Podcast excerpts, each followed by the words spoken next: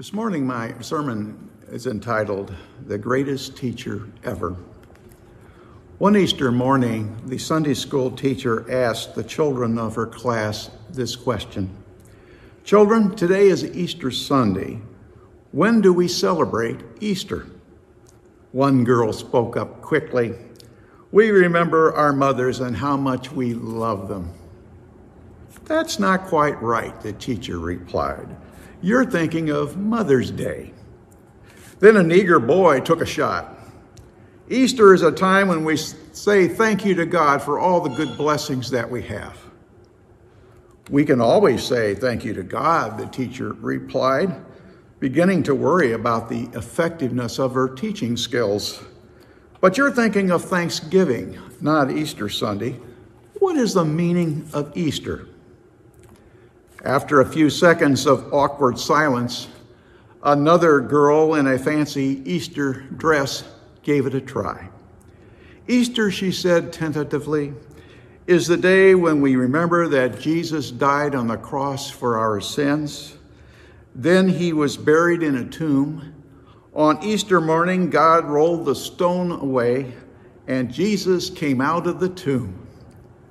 Excellent replied a relieved teacher.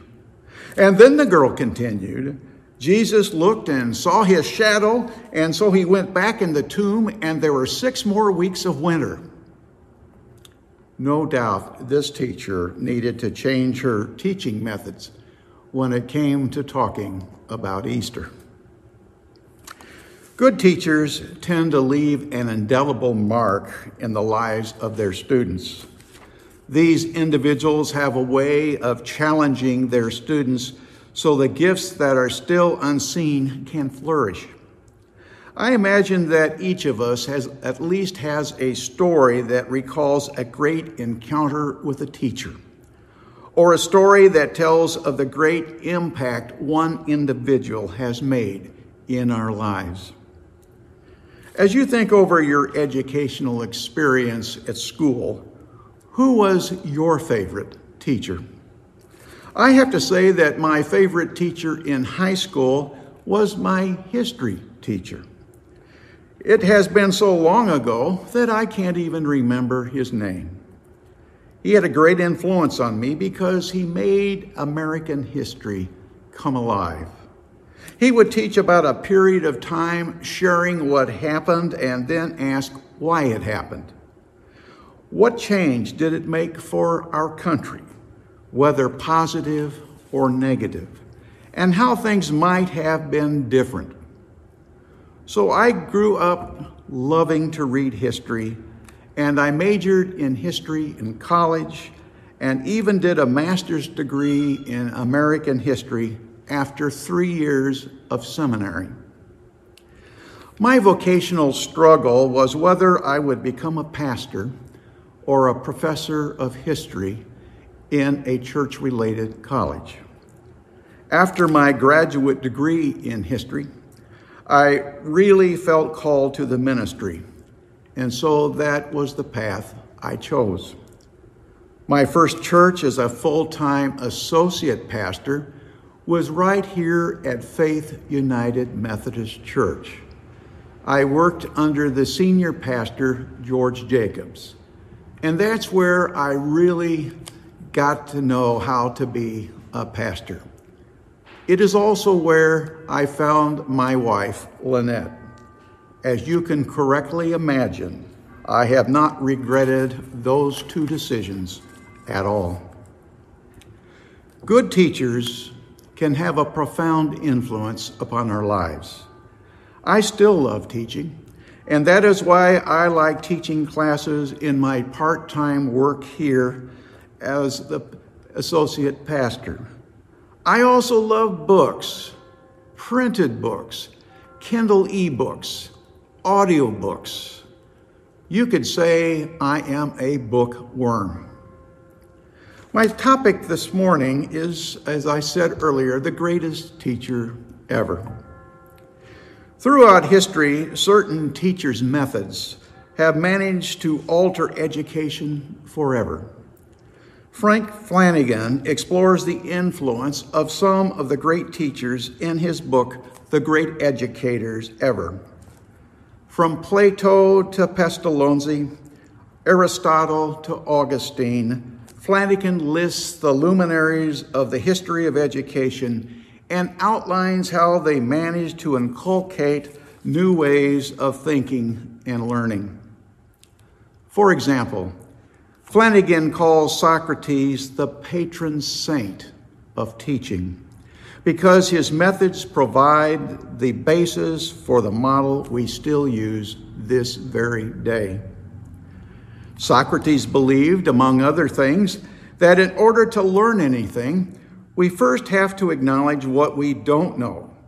It seems obvious, but in a Greek culture where everything was being explained by the mysterious actions of the gods, it wasn't so. Socrates was pushing for answers to questions that most others weren't even asking. He also believed that teachers could learn from their pupils and that good teaching was really the product of being an open minded learner. Socrates' method was thus more than about drawing knowledge out of learners by asking questions, then ramming information into minds through lecturing. Many Athenians found it amusing to see how people with exaggerated opinions of themselves became f- flustered as Socrates' casual, low key questions exposed their ignorance. The victims were not amused, however, and they didn't forget.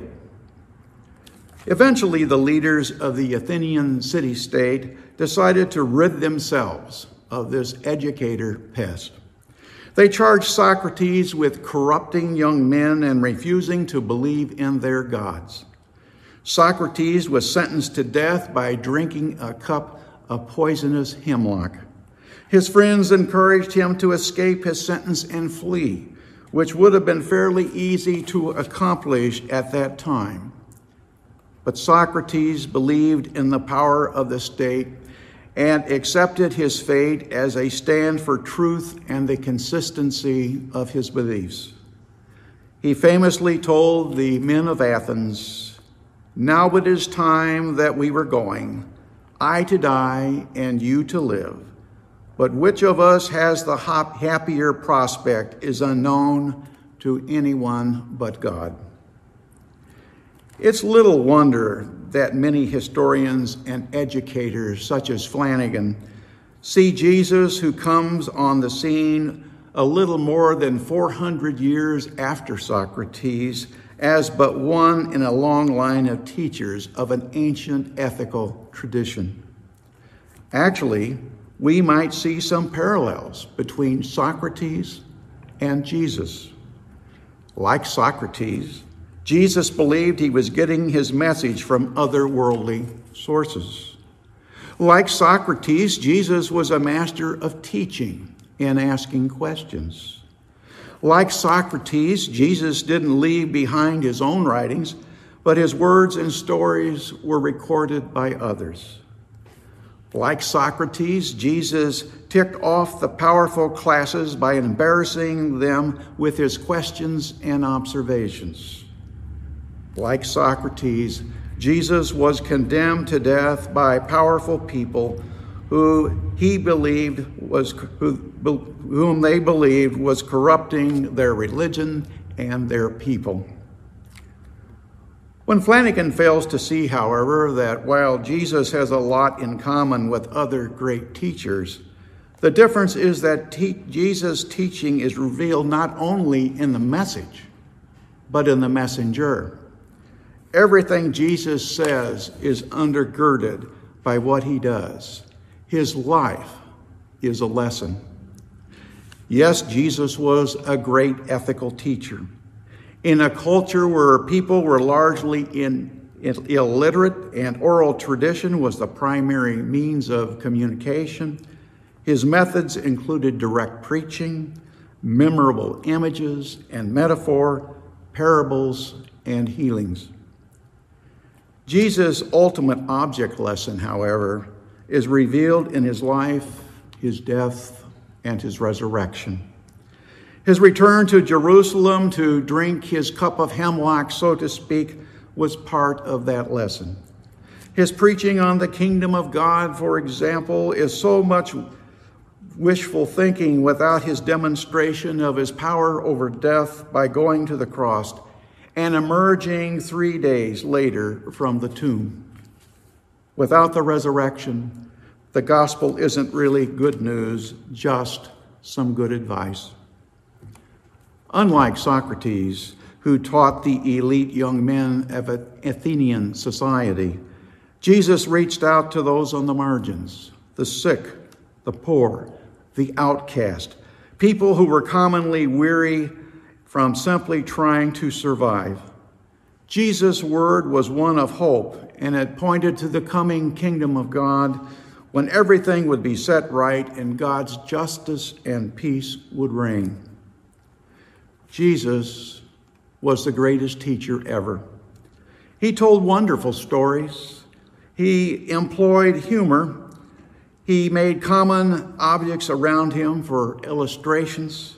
He pointed to flowers, birds, and children. His teaching included metaphor, simile, hyperbole, proverb, and paradox. Think with me about how influential and memorable are his parables. Jesus told the story of the sower and the five soils, and we learned the importance of having the right kind of heart. Jesus told the story of the talents. Five were given to one servant, two to another, one to the last. Each was responsible to be faithful with what they had been entrusted.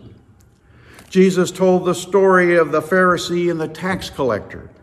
We learned about the pride of one and the humility of the other. Jesus told the story of the rich fool who tore down his barns to build bigger ones, selfishly amassing great wealth for himself, only to die that very night and lose it all. Jesus told the story of the Good Samaritan, which teaches us the need to love and serve all people without prejudice. Jesus told the stories of the lost sheep, lost coin, and lost son. All demonstrate God's love and concern for us. Gently, carefully, bit by bit, Jesus revealed who he was. He was not just another teacher. He was not just another wise rabbi. He was just not another prophet. Slowly and surely, he opened their eyes to the fact that he was the love of God in human form. Our challenge, my friends, is to follow and embody and display the love of God in our own lives. By doing so, we will truly be humble and grateful people who show mercy and grace to others. Our central concept and message must be love. As Jesus teaches us in our scripture lesson from Matthew's Gospel today, you shall love the Lord your God with all your heart, soul, and your mind. This is the greatest commandment. And a second is like it you shall love your neighbor as yourself. May it be so with each and every one of us. Amen.